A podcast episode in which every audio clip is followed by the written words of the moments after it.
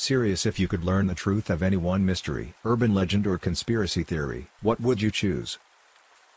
I had just planned my first date with a friend of a friend. He had recently come out to his friends and and we'd been friends for months, mostly talking online since he was away often for his job. We went to an anime convention together and he had already come out to me there. He gave the best hugs. We planned to go rock hounding on the mountain, then going to the local gem and mineral show a few days later. This was around the 4th of July. When he didn't show up for the mountain trip, we figured he was stuck at work. He didn't have cell service and usually didn't get a chance to talk online until his long shifts were over. It was normal to not hear from him for over a week. Two days later, and a day before the Gem and Mineral show, I get a call from the friend that introduced us. She tells me he died. Apparently, he'd been dead for an entire week. Because of his job, none of us thought he was missing any more than usual. We got together with all of the friend group to learn the details. They were in an excruciating order from which I'll spare anyone reading this. He had shot himself and was, was found a day later in a field heading out of town. He wasn't identified for over a week. Since he didn't have any identifying information on him or in his car, he also was unrecognizable. The gun was his father's, but his father lived in a different state and doesn't know how he got it. His mom recently told him to take some old antidepressants because work was making him feel empty inside. He was not out to his parents or coworkers. He was dating my best friend's sister. He received a call while at work. His co-workers said he grew immediately pale and rushed out from work saying he had to leave. None of this was remotely what the person I talked to online talked about. We had one date before all this where he made me dinner. Seeing him in person was rare. He didn't leave a note. His family didn't know who he was. Essentially, their description of him was not accurate of the man I knew.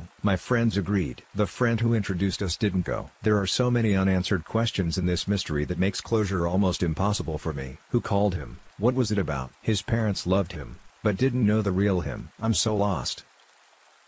Around July 87 or July 87 or 88 in Flushing, Queens, NY I had met another kid whom I had never seen before. It was strange, as I thought I knew every kid in my smallish neighborhood and who went to my school nearby. He was around my age of 8. We both had skateboards so we skated around our neighborhood for a few hours and became fast friends. His name was Nicholas. He was small for his age with blonde hair and blue eyes. He was very nice and took to me like he was my long-lost younger brother. He met my family within a few days of hanging out. He would come by my house and call for me. When he finally convinced me to come to his apartment I was immediately uneasy going inside as it was messy and in a basement. I felt like I might not make it out. I met his grandmother who for some reason was holding a small whip she called a cat of nine tails. Tell me how she would whip Nicholas when he came home late. Practically blaming me for the abuse he was about to suffer. All I wanted to do was run out of there but I stayed strong for my buddy and took responsibility so as to save him and she acquiesced. Within a few days he had me meet his mother who appeared even to a young me to be a drug-addicted prostitute with a pimp-like boyfriend who dressed like Jimi Hendrix. After meeting her we hung out much less until one night two detectives show up at my door telling my parents that Nicholas is missing and the mom was there saying to check our house as if we hid him from him. I was shushed away so I couldn't tell them about the whippings I was told about. I never saw Nicholas or heard about the story again. If you are out there I hope your life turned out okay, friend.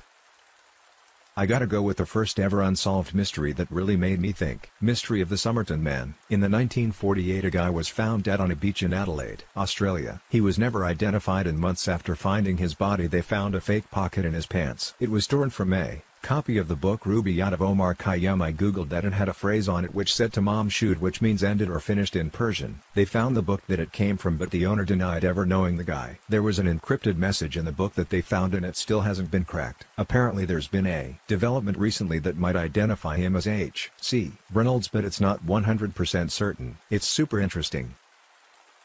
Jennifer Fairgate Fergate. It's a fascinating mystery a woman checks into the Oslo Plaza Hotel, a five-star establishment, and is found dead in her room three days later. Initially assumed to have committed a suicide, but there's no blood on her hands. No gunshot residue. No fingerprints on the bullets in the gun or the gun itself. Which in addition to the odd position in which she is found on her bed really starts looking more like homicide. Additionally, no personal belongings in the room besides clothes, shoes, a travel bag and an attach full of bullets. Clothes and shoes have all producer labels designations removed as well. Contents of her stomach indicate that she had died the day before she was found but a member of staff who knocked on her door heard a gunshot go off right after that, indicating someone's presence inside. The door was also locked from the inside but no one was there when they got in, probably my favorite true crime thing.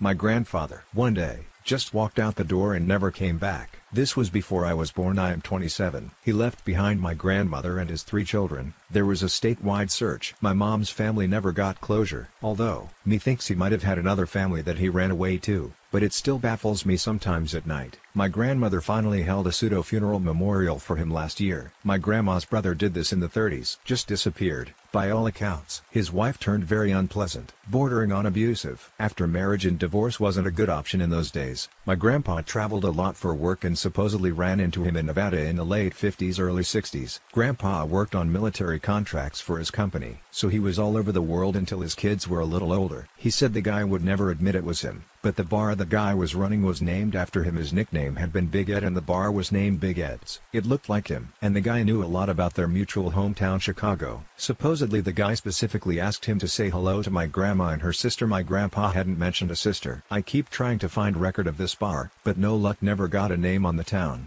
No idea if the story was true or if my grandpa was trying to help my grandma get closure, though he wasn't wasn't the type to lie.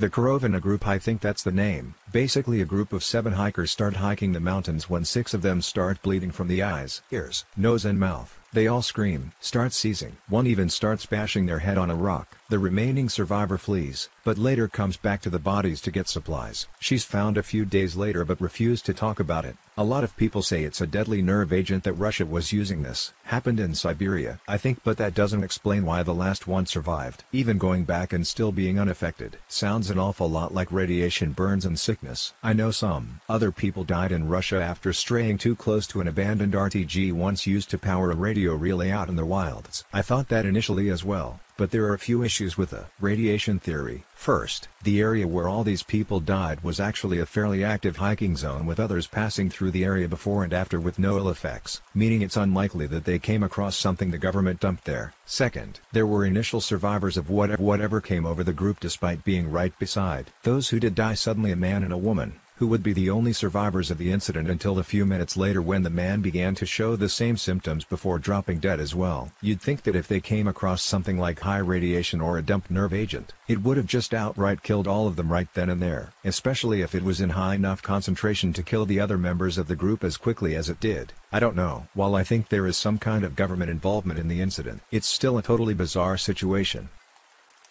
A man only a year older than me went missing in my town right near my place of work a few years ago. He just disappeared. I remember seeing the missing posters and the police conducting searches. It has been several years and he is still listed as missing. I think about him from time to time and wonder whatever happened to him. I'd want to know about him. There are so many cases like his. I hope his family and the other families one day get answers. Similar story in my town here in the UK. Guy just disappeared on the way home from the pub in early evening in the summer when it was still light out. They, sc they scoured CCTV in the area and tried to track his last move movements but never found him. This is why I think it's a bit ridiculous when you see the tinfoil hat nut jobs claiming that the government are tracking you. They couldn't even find a guy who went missing on his way home in broad daylight through a city center filled with CCTV and carrying his phone. The Yuba County 5, five young mentally handicapped men went missing. They were gone for months without any clues other than a few mysterious phone calls saying, not to look for them. Their vehicle was found upon a mountain road a few days after they went missing. It turned on and ran perfectly fine. They were finally found in a trailer deep in the mountains. The strange thing was the one full corpse that was found starved and froze to death. When there was plenty of food, water, and heat in the trailer to last all five boys' years. Some of the food had been eaten showing that they hadn't had a problem accessing the food. While they did have impairments, they were all independent and would have to know how to turn on the heat and get food. Call for help. To add the mystery the fifth man's body was never found and while the others were cognitively impaired he suffered from schizophrenia and had several disturbing incidents leading up to their disappearance. The full corpse that was found was wearing this man's shoes but wasn't him. The corpse had been wearing boots the night they disappeared and it's believed that the man either stole them or talked the other young man into giving him his boots. What happens to the fifth man? Why did the man in the trailer starve to death surrounded by food? Why did the other men leave the trailer and die just one hundreds of feet away from it when there was food and warmth so close? Why did they leave the car? To begin with, why didn't they follow the trail back to the road? The disappearance of Lars Mittank in 2014 Read about it somewhere years ago and it still bothers me sometimes. I try to sum it up German tourist is on vacation in Croatia, gets into a little bar fight over soccer, gets injured on his ear, doctor tells him not to fly until fully recovered, Friends leave without him after he insists that he'll be fine without them. He checks in into a hotel and suddenly shows serious signs of paranoia and one day later he calls his mother, whispering that he is being followed by four men that are trying to kill him. After after some time, he can finally fly back and enters the airport, seemingly back to normal. This is covered by the airport cameras. He even talks with someone inside the airport like everything's normal. He then leaves the camera angle for a second with all of his luggage in his hand and just seconds later he runs full speed out of the airport, leaving his luggage behind just like that. In front of the airport he stands there shortly like he is looking for something. Then he continues to run in a specific direction, clips over a decently high fence and disappears in the sunflower field and is never seen again nor is his body. The most realistic scenario is that he had some kind of concussion or brain damage from the hit that injured his ear, but his friends described him as perfectly normal after the incident. There are so many things weird and not fitting in this case. Most of the media coverage is in German, there is this famous case in France where bourgeois family was killed, except the father who disappeared. He is of course the prime suspect, as the events they have reconstructed suggest he got the oldest son back home himself to kill him after the other family members has already already been murdered. He buried them all under the terrace and they weren't found right away. So he got a head start so to say. It's been years and no one knows what happened to him. There have been plenty of sightings all over the country, but he looks very average and forgettable. A few years back, they thought they got him on a flight in from Scotland, and didn't show his picture until a few days later. And everyone who knows about the case wondered WTF was the police thinking, because the man who was arrested looks nothing like him. Anyway, I'd like to know what happened to him and if he really did it. I have little doubt he did but he went to such length to cover his tracks, sending letters to family members saying he and his family were relocating under witness protection in the U.S., or suggesting he was involved in a big case and couldn't disclose his location etc. Some people even believed the people buried in his yard were not his real family but morgue corpses with elements of DNA to link it to the family so they could escape fake their death. Weirdest murder ever. A bunch of shit happened that doesn't make any sense. Father, mother, and four children live in a wealthy Nantes suburb. The father registered in a shooting range. But some lime, cement, shovels, and a hoe. So far it seems like the father is planning on murdering his family. But this is where it gets really weird. On the 3rd of April 2011, the family dine in a restaurant in Nantes. The next day, their two kids don't go to school due to illness. He then goes out to the restaurant with his son, who was said to have felt unwell near the end, and that they barely spoke to each other. The next day, on the 5th of April, a friend of Thomas said that they met, played music, and watched some TV. He planned to spend the night, but his father asked him to come back. The next day, Thomas said he was ill and that he couldn't come to class. On the 7th of April, several witnesses claim to have seen the mother alive. He sends an email to his brother-in-law, saying you'll hear more detailed news soon though. On the 11th, the school that two of the children went to received a letter that the father had to go to Australia due to urgent professional changes. The lease on the house had been terminated. All bank accounts had been closed. The house had been completely emptied. The father bought a hotel room in southern France, was spotted a few times, then vanished. On the 22nd of April, the bodies had been found. They were drugged and shot dead with a rifle as they slept. Interestingly, the prosecutor allowed the victims to be buried immediately and advised relatives to not look at the bodies. At this point, the the father has an international arrest warrant over his head. The official time of death was stated to be the 4th-5th of April for the family which seems to contradict with witnesses claiming to have seen them in public. Then, in May, the family revealed that they received a letter dated to the 11th of April. The father claims that he is a DEA agent working in France and that his family's life was in immediate danger due to his cover being blown, so they are moving to the United States and entering the Witness Protection Program. The truth about extraterrestrial and maybe even interdimensional life. There's no way we are alone in a universe that is basically infinite. I take it as a given that there's other worlds with multicellular life. They may even be spectacularly commonplace. Likewise, though definitely less common, I expect sentience and intelligence to be pretty commonplace in the universe too. If it can happen once, it can happen a million times in a universe this big. More interesting to me is, how far away is the nearest species with our level or better of intelligence and technical development? Realistically, if we want to visit another world, we're going to spend a very very long time doing it without FTL. At a blistering 10% of the speed of light, it'll take 40-50 years to reach our nearest neighboring star 4.5 light years away. If our nearest alien neighbors are 50 or 100 light years away, we will probably never meet them because it will take between 500 and 1000 years to get there. If we ever contact aliens, I guarantee it will be mostly done by radio signals over the course of decades. We can only know something for certain if we can observe it. We're yet to observe life anywhere else in the universe and if the Fermi paradox is anything to go by. That's extremely weird. I know it sounds absurd to believe we're alone but that is a reality we should take seriously and always consider. Personally I think the universe is too big, but I could never confidently say it's a given there's life. If we are alone in the universe, that's pretty that's pretty scary. One of the weirder theories is that maybe aliens don't want to be contacted. Maybe sending out signals into the void will gather unwanted attention. We could just be putting a big target on our back laughing my butt off. I personally don't get the Fermi paradox. I just don't see it as a paradox. If the universe is unimaginably vast, and the speed of light is excruciatingly slow on a cosmic scale, then it's no wonder we haven't noticed alien life. Like I have no doubt there is life on other worlds, but if life is a very fragile thing and requires just the right conditions to evolve, and then intelligent life is even more fragile and requires even more specific conditions, then the universe must be very sparsely populated with intelligent creatures. And since the universe is so sparse to begin with, the nearest one of these must be so incredibly far away that any light-based communication would take too long, and the light we're both emitting from our planets will attenuate to basically nothing before it can be received. So basically if intelligent life is extremely rare, the universe extremely vast, and the maximum speed information can travel extremely slow, then a quiet but not not necessarily empty universe is what we would expect. Right, right. We're a guy with a flashlight in a dark forest wondering why we haven't seen anyone else in the past 5 minutes. The area in we could detect any signal not explicitly aimed at us is only maybe 100 light years in radius. The galaxy is so much bigger it's laughable to expect we'd find any other civilizations in range of our ability to detect. The main other indicators are big stuff, K2 plus civilization stuff like artificial signals embedded in star activity or evidence of megastructures like Dyson swarms. We don't even know if any civilization would be able to make those work, let alone actually do them. The underlying where are they question in the Fermi paradox is fundamentally premature. We just don't have the detection range to make the question meaningful. It's not a paradox. We've barely begun to look.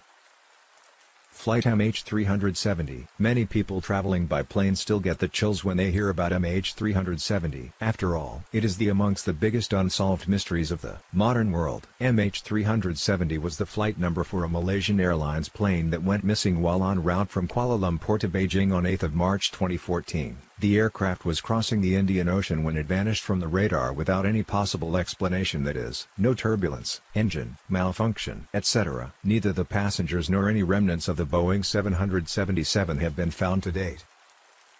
Well if I can only pick one I am going with Bigfoot. However, I do know of an unsolved mystery where I am from in Oregon, the legend of Pumpkin Ridge Pete an old hermit who lived in the hills above North Plains, or he was known to keep to himself, built a homestead way up in the hills and literally walked 7 miles each way into town to get supplies. As the story goes, he was ousted from private land where he was living and moved further up the hill. The locals who had evicted him continued to hold a grudge and one night the Youngers, found him walking alone on the road and decided to have some fun. They began firing shots at his feet exclaiming dance old man, dance that sort of thing, when one bullet tagged the old man. In a panic the culprits finished old Pete off then buried his body somewhere out there in the hills. Since Pete was a well-known fixture of the community despite being a hermit a mounted sheriff's posse searched the hills to no conclusion. Pete's body was never found. Subsequently, several years later, one of the supposed gunmen was overheard boasting about the murder in a local bar. Then, not long after, that fellow came to an untimely death when the tractor he was driving mysteriously flipped over on him. This is all well-known local lore in that area. I've personally seen news clippings and other memorabilia I've even had the privilege of visiting Pete's cabin on protected private land let me tell you. The vibes there are heavy, yet it's still a mystery to this day what really happened to Pete.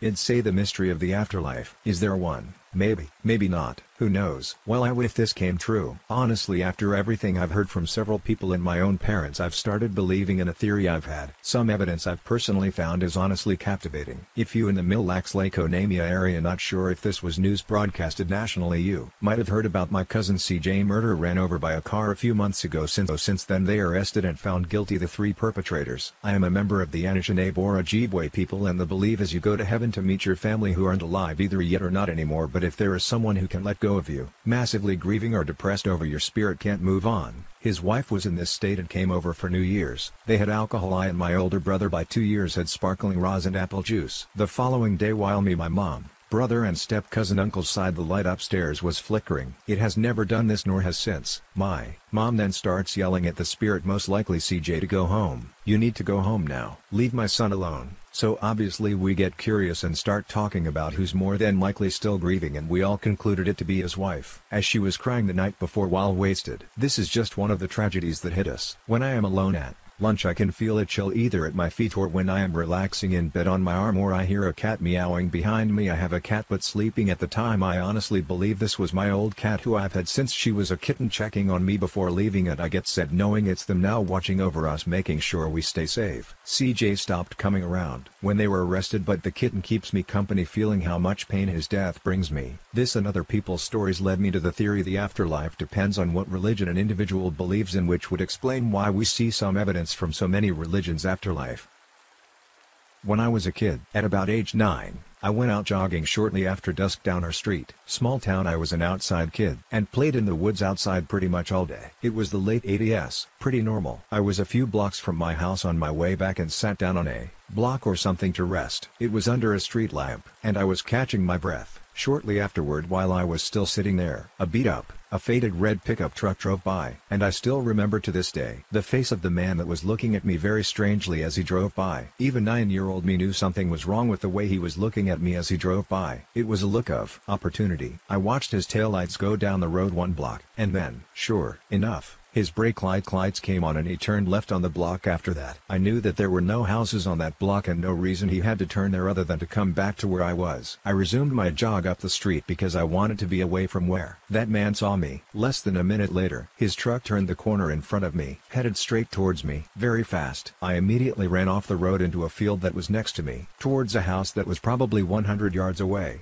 Across that field, adrenaline kicked in and I don't remember much afterward, but he then turned and drove into the field after me. Apparently, I about broke the back window of that house, pounding on it, trying to get the attention of whoever lived there. They ended up taking in a hysterical nine-year-old boy crying and saying that someone was trying to kidnap me, and then drove me the short distance to my house after I told them where I lived. I didn't understand how weird it was at the time, but my parents never called the police or did anything about it. I asked them about it now, and they say that at the time, they thought I was lying about what happened, or that I imagined it. So after that long story, I wonder about that man. Who is he? Was I a one-time thing that that popped into his head as he saw me? Or was he a serial abductor and I was just someone that got away? I wonder what would have happened to me had I been abducted that night. I wonder how many other children that man may have abducted.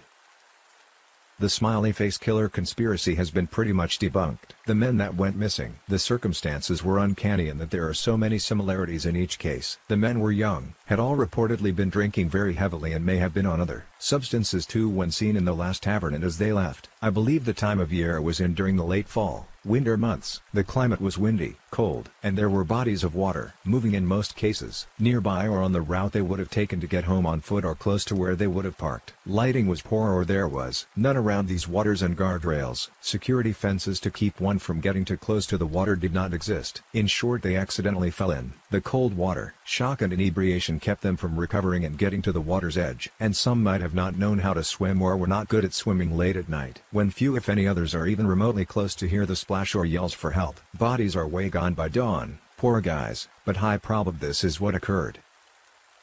Since 2009, 10 young men in their 20s have drowned in the Charles River in Boston, usually drunk on weekends, from my understanding. Some people think it is coincidence, some people think it is a serial killer group, called the Smiley Face Killers because graffiti of smiley faces have been found near multiple of these drowning sites. Young men in Boston, be careful, buddy system, no matter how big and bad you are. When this pandemic is over and bars and back to full capacity, I'd assume they will strike again. I wouldn't be surprised if they have a female working with them to lure these men away. Or maybe it is a man luring them, and all of these men were secretly gay. Maybe it's drugs, maybe it's a cigarette, maybe the victims were just trying to help someone that is acting desperate. I don't know, but whatever they do to seclude the men, it works. The deceased is usually a good-looking, well-liked college-aged male. They are almost always out with friends, until they leave suddenly. They are then found floating down around a river or body of water weeks to months later. I want to learn how these men died, so I will be the solution that I want to see in the world. You might think I am kidding, delusional, or being dramatic,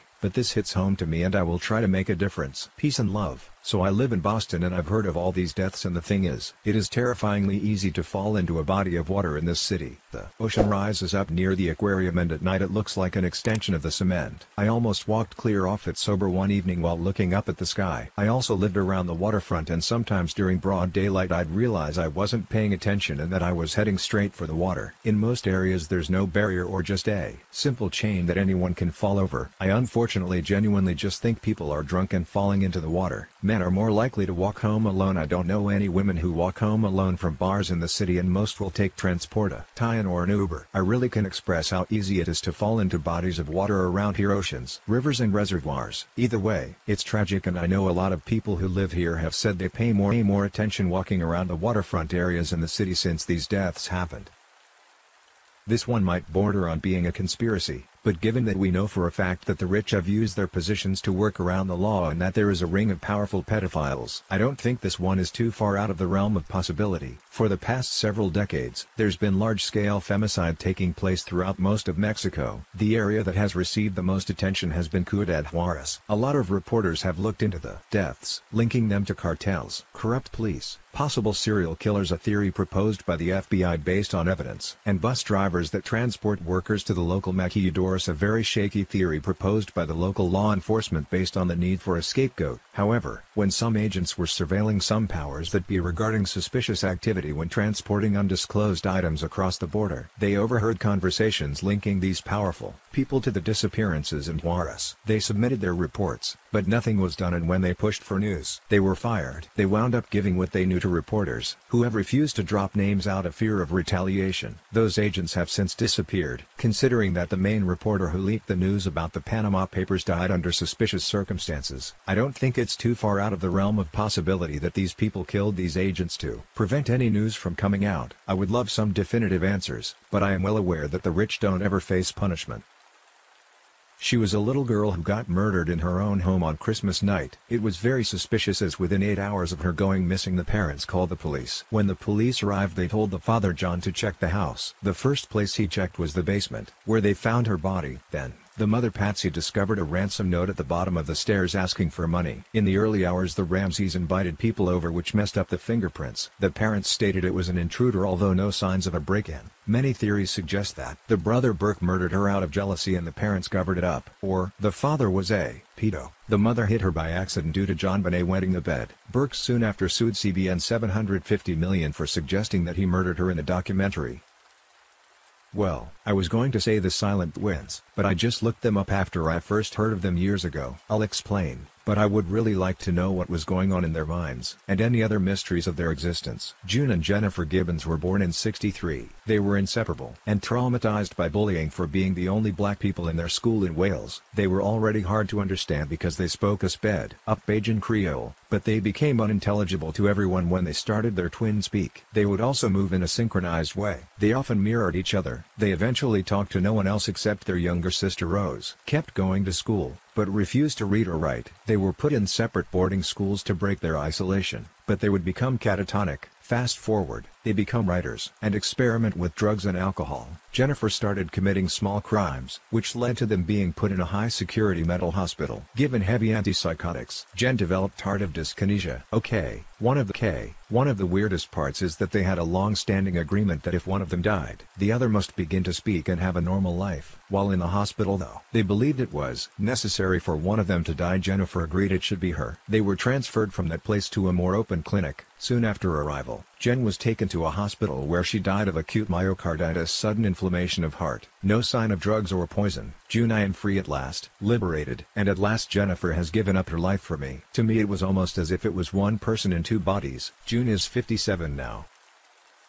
The Eliza Lam case. It's been a while since I've thought of this, but here are the basics of her death from what I remember. Eliza Lam goes down to California for a vacation. She was a Canadian student. She had mental health issues and wasn't taking her medication. Suddenly, her friends stop hearing from her and no one knows where she's at. I believe around a week later, Guests at the hotel complain of water pressure issues and brownish black water. Shortly after, staff decide to investigate the water tank. There, they find Eliza Liza with no clothes, floating in the tank. Obviously this is disturbing but here's where it gets even more eerie. The water tanks were supposed to be locked. They were on the roof of the hotel only accessible by staff or by a ladder on the side of the hotel. Also, there's a video of Eliza with a broken timestamp. Mange believe the video is altered for the reason of the timestamp being messed up. She's in an elevator, moving weirdly, looking scared, checking inside and outside. It almost looks like she's interacting with someone or something, but nothing appears to be there. I think the report that came out was that she was really unstable and decided to drown herself in the tank, but that doesn't seem to make sense to me. How would a person who is having difficulty using the elevator alone do the following? Scale the side of the building on a ladder, climb the 14 feet tanks, take all her clothes off, unlock the tank, get in the tank, close it on herself. It seems so incredibly unlikely when you factor in the possibility of the footage being doctored. This case is so strange to me. The legend of the Green Children of Woolpit concerns two children of unusual skin unusual skin color who reportedly appeared in the village of Woolpit in Suffolk, England, sometime in the 12th century, perhaps during the reign of King Stephen. The children, brother and sister, were of generally normal appearance except for the green color of their skin. They spoke in an unknown language and would only eat raw broad beans. Eventually they learned to eat other food and lost their green color, but the boy was sickly and died soon after he and his sister were baptized. The girl adjusted to her new life, but she was considered to be rather loose and wanton in her conduct. After she learned to speak English, the girl explained that she and her brother had come from St. Martin's Land, a subterranean world inhabited by green people. After learning to speak English, the children Ralph says just the surviving girl explained that they came from a land where the sun never shone and the light was like twilight. William says the children called their home St. Martin's Land. Ralph adds that everything there was green. According to William, the children were unable to account for their arrival in Woolpit. They had been herding their father's cattle when they heard a loud noise according to William, the bells of Bury St. Edmunds and suddenly found themselves by the wolf pit where they were found. Ralph says that they had become lost when they followed the cattle into a cave and, after being guided by the sound of bells, eventually emerged into our land. Was this actually real or just a legend? And if it was real, then is the girl's story about being from the underground true? Where was she really from? The 1966 disappearance of the three Beaumont children from a beach near Adelaide. It's an abduction that has haunted Australians. Perhaps it is a game theory or behavioral psychology that suggests the dynamics that may have facilitated the abduction. Presumably, there was a single male perpetrator who was able to lure and secure one or more of the children, and then the other s, feeling bound by their natural commitment to look after each other, were drawn in. Once in a vehicle or house, they could not be seen by potential witnesses and could not escape. I find this heartbreaking to imagine and I don't want the children's fate and the identity of the perpetrator to remain successfully hidden. More recently the 2011 abduction of three-year-old William Tyrrell from the mid-north coast of NSW remains a thorn in the hearts of many. The seemingly purely opportunistic abduction with its lack of evidence is astounding in the present era of cell phone tower logs, video cameras everywhere, etc. Really any and all missing child cases ache to be solved and I would leap at any opportunity to see the families giving back their child or simply to have closure.